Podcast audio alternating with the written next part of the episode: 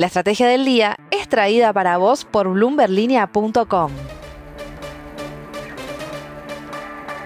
Muy buenos días, estrategas. Soy Francisco Aldaya, editor de BloombergLinea.com en Argentina, y hoy te voy a contar las tres noticias más importantes para que arranques tu día. Además, como todos los martes, Belén Escobar nos trae el dato económico de la semana. Como siempre, no te olvides de darle clic al botón para seguir a este podcast, de compartir este capítulo y de activar las notificaciones.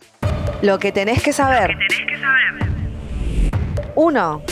No sabemos si ya tenía las medidas preparadas desde hace rato, pero lo importante es que ayer el central devaluó por 22% al peso en el mercado oficial de cambios, mientras que también subió la tasa LELIC por 21 puntos porcentuales para dejarla en 118% en términos nominales y en 209% la efectiva anual. Con estas decisiones es probable que empecemos a ver a la inflación mensual en dos dígitos desde agosto o septiembre, mientras que se agrava la dinámica del déficit cuasi fiscal de la autoridad monetaria. Recordemos que cuanto más sube la tasa LELIC, más tiene que el Banco Central a los bancos por las LELICs. Mientras tanto, son pocos los que ven al dólar oficial de 350 pesos como un nivel de equilibrio, por lo que la tensión cambiaria quedó lejos de despejarse. Un panorama complicado para Sergio Massa, que espera con ansias la reunión del board del FMI el 23 de agosto.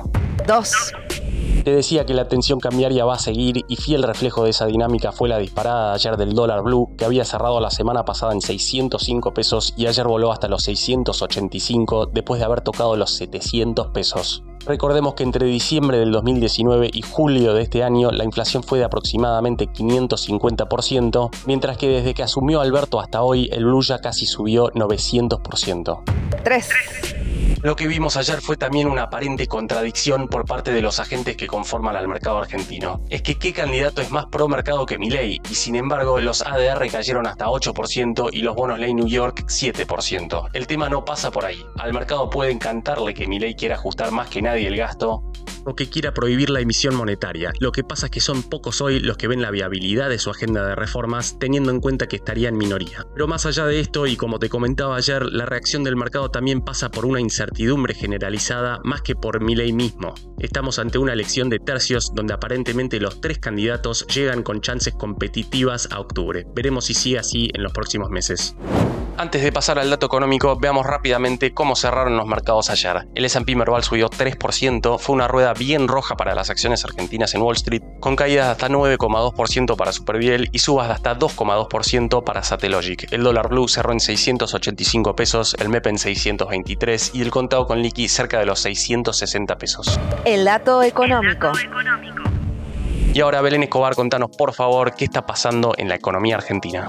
El INDEC va a dar a conocer hoy cuál fue el dato de inflación de julio, mes en el que se espera una nueva aceleración del índice que se ubicaría por encima de junio según los cálculos de las consultoras. Hablamos de un dato clave para la economía que justo va a ser difundido en medio del nerviosismo y la incertidumbre que se generó luego de las pasos del domingo. Pero antes de seguir, recordemos que el último dato de inflación fue el de junio y según informó el INDEC se ubicó en 6%. Si bien en ese entonces hubo una desaceleración, la variación interanual fue de 115,6%, es decir, la cuarta más alta del mundo. Las consultoras aseguran que como el dato de julio va a reflejar solamente una parte de la suba de los dólares, va a ser menor a la de agosto, un mes electoral en el que el Banco Central convalidó una suba del tipo de cambio oficial. Pero entonces, ¿de cuánto va a ser la inflación de julio y qué podemos esperar en agosto? Te lo cuento a través del dato económico de la semana que es que para el mes pasado los economistas del sector privado proyectaron una cifra en torno al 7%, mientras que para agosto los cálculos apuntan a un número todavía más alto por la fuerte suba de los precios de la carne y el impacto de las medidas cambiarias. La frase del día. Antes de irnos, escuchemos lo que dijo ayer Javier Milei en una entrevista con Radio Rivadavia. Es un oxímoron decir que el mercado cae porque gana un tipo pro mercado. ¿Qué pensás vos de la reacción de los mercados de ayer? Esto fue un nuevo capítulo de la Estrategia del Día Argentina. Yo soy Francisco Aldaya, editor de Bloomberg Línea, y me podés seguir en Twitter en arroba franaldaya. No se olviden de darle clic al botón para seguir a este podcast y a la campanita para que se enteren al instante cada vez que sale un capítulo de lunes a viernes. Espero que tengas una gran jornada productiva. Esto fue La Estrategia del Día Argentina, escrito y narrado por Francisco Aldaya. Producido por Arturo Luna y Daniel Hernández. Que tengas un día muy productivo.